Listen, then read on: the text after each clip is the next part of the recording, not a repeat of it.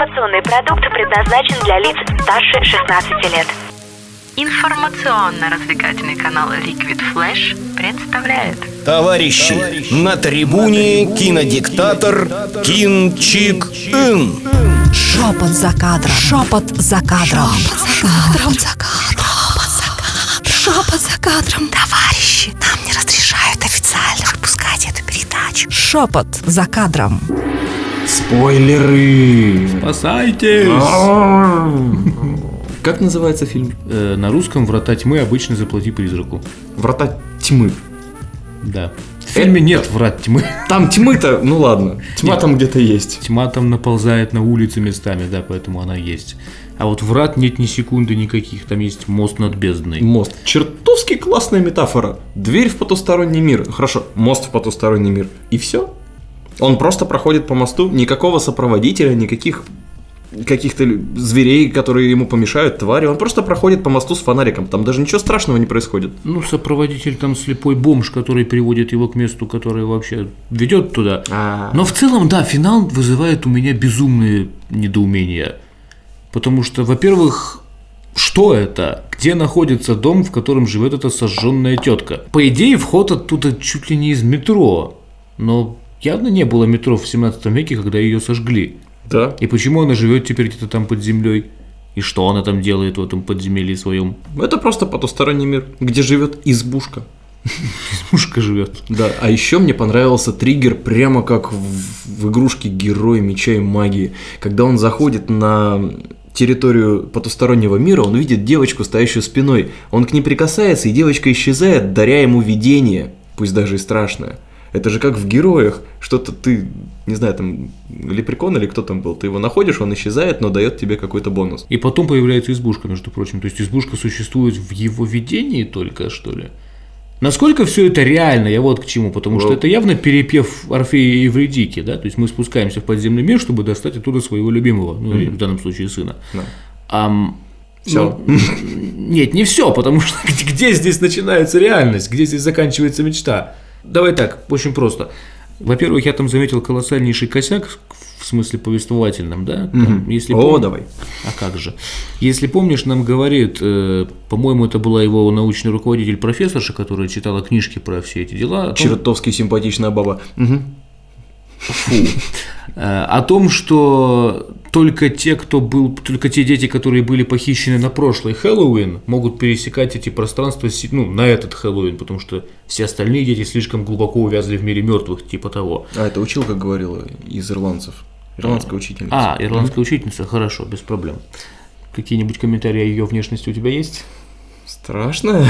О, господи ты, боже мой. Ладно, так вот я это к чему? А, в итоге наш Николас Кейдж добывает из этого мира мертвых трех детей. Значит, своего сына, азиатскую девочку и... Мексиканского и мальчика. мексиканского мальчика. Фокус в том, что мексиканский мальчик был похищен за год до его сына. Ой. Я вообще-то думал, что это будет каким-то образом обыграно. Я думал, что сейчас там их утащат обратно в этот мир подземный или еще что-нибудь. А похоже, про это просто забыли. И мальчика такие вывели из мира мертвых и, видимо, отдали обратно отцу-наркоману. Отличная сделка. Девочку хотя бы ждет мать, которая, судя по всему, управляет ресторанчиком китайским. А вот, простите меня, мальчика несчастного возвращают в очень неприятные жизненные условия, вообще-то.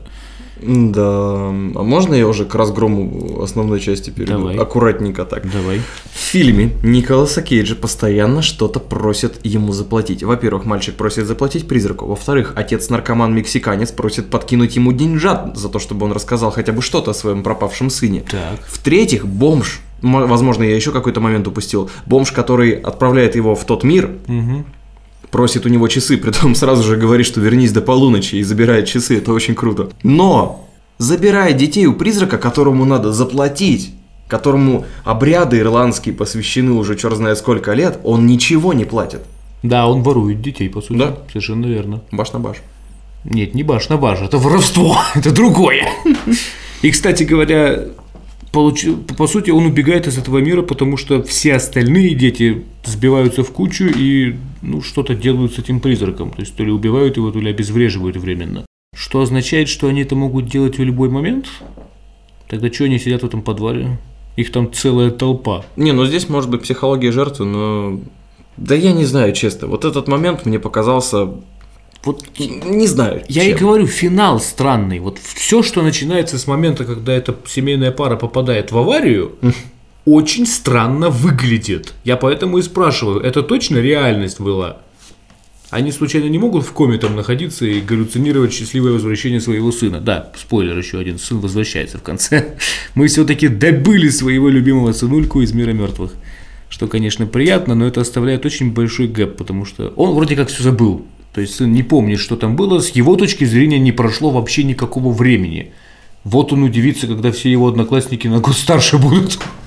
Как они это будут объяснять ребенку, я очень хочу посмотреть. Парень очень многое упустил, а у него всего лишь чуть-чуть стерлась его великолепная грим повязка пирата. Кстати, фильм очень хорошо играет с гримом. Заметь, как классно выглядят дети, в компании которых этот самый мелкий мальчик, Чарли, путешествует со своей мамой. Там была девочка, у которой грим старой бабушки, притом настолько хорошо наложенный, что я испугался, что это призрак. О, господи, ну даже, я не заметил, каюсь. Вот, да, стоит посмотреть на детей, с которыми Чарли пошел гулять, когда увидел Кондора первый раз на улице. Чтобы вы правильно понимали, эта сцена длится 6 секунд. Я, да. думал, я думал, ты про детей, которые призраки. А, дети-призраки. Ну, кстати, тоже неплохо сделано, но, естественно, эту сцену убило то, что он слишком долго их рассматривал. Я ждал этой сцены. С, еще с самого трейлера я ждал той сцены, когда он открывает подвал и видит там кучу, толпу детей. Но ничего не происходит. Да, кстати, это трейлерная сцена, где до горизонта просто стоят эти, без- ну, не, не знаю, это не то, что безликие, какие-то такие перекошенные, в общем, дети, белые глаза и так далее. И, по сути, он просто проходит в эту комнату, берет своего сына за руку и уходит. Ну, если так, сюжетно рассматривать. Там есть, конечно, такой условно напряженный момент, когда он идет как... И мне это почему-то напомнило, как люди, знаешь, ходят по полю и вот рожь трогают рукой, так же вот он идет и ск- сквозь призраков, значит, водят своей рукой, пока не находит материального сына. Для меня это был самый страшный момент э, в фильме, потому что я подумал, а если он наткнется на какого-нибудь другого ребенка? Вот я этого боялся, что он схватится за какую-то тоже еще живую руку, и этот ребенок будет требовать его забрать с собой, и тогда начнется свалка и паника. Это была бы хорошая моральная дилемма, кстати, если бы ему вдруг дали выбор реальный, что вот тебе только одного можно забрать. Но нет, он просто забирает всех троих. И, кстати, все остальные мертвые дети тоже выходят из дома спокойно после этого и начинают, по сути, бить призрака. То есть какой-то отвратительный хэппи случился, я вдруг понял у нас. Вот довольно долго фильм на самом деле игрался, потому что голливудские режиссеры не любят вредить детям, это всем известно. Э, Это сильно повышает, в общем, предельный возраст аудитории. И в итоге они ухитрились спасти вообще всех детей, каких можно было спасти. Да. Да, в том-то и дело. Фильм очень много играется с тем, что... Вообще, в чем прикол призрака? Я не могу понять, зачем она так настойчиво напоминает о себе. Она же постоянно играется с Николасом Кейджем, с Майком. Ну, да. Нет, ну видишь, она же на ненависти питается. То есть она- ее сожгли, и она там в последние моменты своей жизни пообещала, что я буду забирать ваших детей. Соответственно, это ненавидящий призрак. Она хочет не просто навредить, она хочет мучить. И в этом смысле, пожалуй, что да, все эти ее псевдопоявления, они оправданы, наверное, с точки зрения психологии призрака. Но она же почти указывает путь к себе, кстати, она очень сильно указывает путь к себе.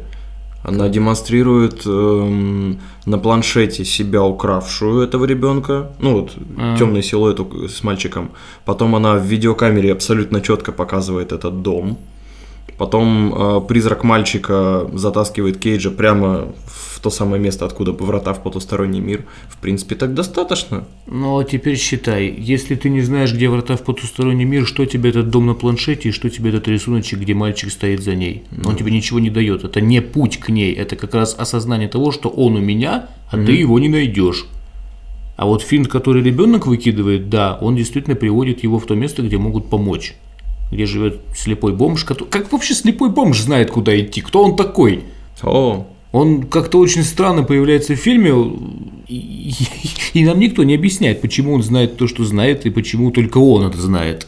Что несправедливо, я считаю. Любой бомж должен быть раскрыт до конца в фильме. Да, это напомнило фильм «Чернила» в некоторой степени. Ну да не будем далеко уходить и поговорим о той роже, которая появилась за плечом Николаса Кейджа, когда он оказался в убежище бомжа. Что это вообще? Призрак. Что это? Зачем? Это призрак, который там живет. Снова, это оправдано, по-моему. И, кстати, отдельный поклон за то, что на этом моменте устрашения не было громкой музыки. Да, это- Если бы все сцены были вот такие, это было бы отлично просто. Это были бы дневники вампира тогда. Я опять съезжаю на свою пластинку. Это вопрос уважения к зрителю, вот и все. Мы заметим, понимаешь? Мы заметим призрака, если он там полустертый на фоне стоит. Не, не надо бам делать каждый раз, чтобы, а, да, где мне искать призрака? Я буду это делать, я за этим пришел в кино. И именно поэтому в начале карнавала, когда ребенок все снимает на камеру, я был весь внимание. Вот тогда можно было сделать какой-нибудь супер-мега-скример или хотя бы закидушку какую-то на будущее. Но нет, нам крупным планом показали призрака, который сквозь толпу показывает «Get over here». На камере, кстати, его не было похоже. А он на камере и не дошел до этого момента. Да? А, да. Нет, ну я думаю, что за этот год он пересматривал последнюю запись своего сына десятки раз. Думаешь? Конечно. Просто мальчик-то как раз именно в объективе это видел, а когда посмотрел глазами без камеры, он уже не увидел никого. Ну да. Вообще не обыграно. Я ждал, когда он будет камеру смотреть. Он ее спустя год посмотрел. То есть год они камерой вообще не пользовались. Нет, я- э, обрати внимание, когда он потом пытается засыпать, он перед сном тоже просматривает на каком-то другом устройстве Фотки. фотографии своего сына. На То есть телефоне. он явно постоянно это все делает. Я думаю, что он видел эту запись неоднократно, видимо, там ничего нет.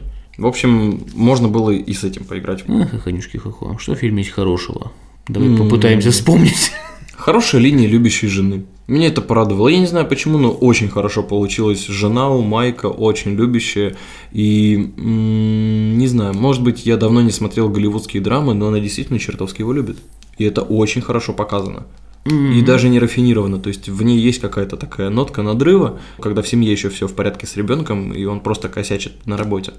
Майк. У нас хороший типичный отец, который опаздывает из-за работы всегда. Да. Но она его любит. Она его любит и прощает. Между прочим, вот этот образ, он появился, дай бог памяти, если не, не в 70-е, то и в 80-е. В то времена, когда еще не было мобильников. Помнишь, там есть этот момент, когда они хотели пойти на Хэллоуин вместе, он, естественно, опоздал, и потом сказал, что у него разрядился мобильник.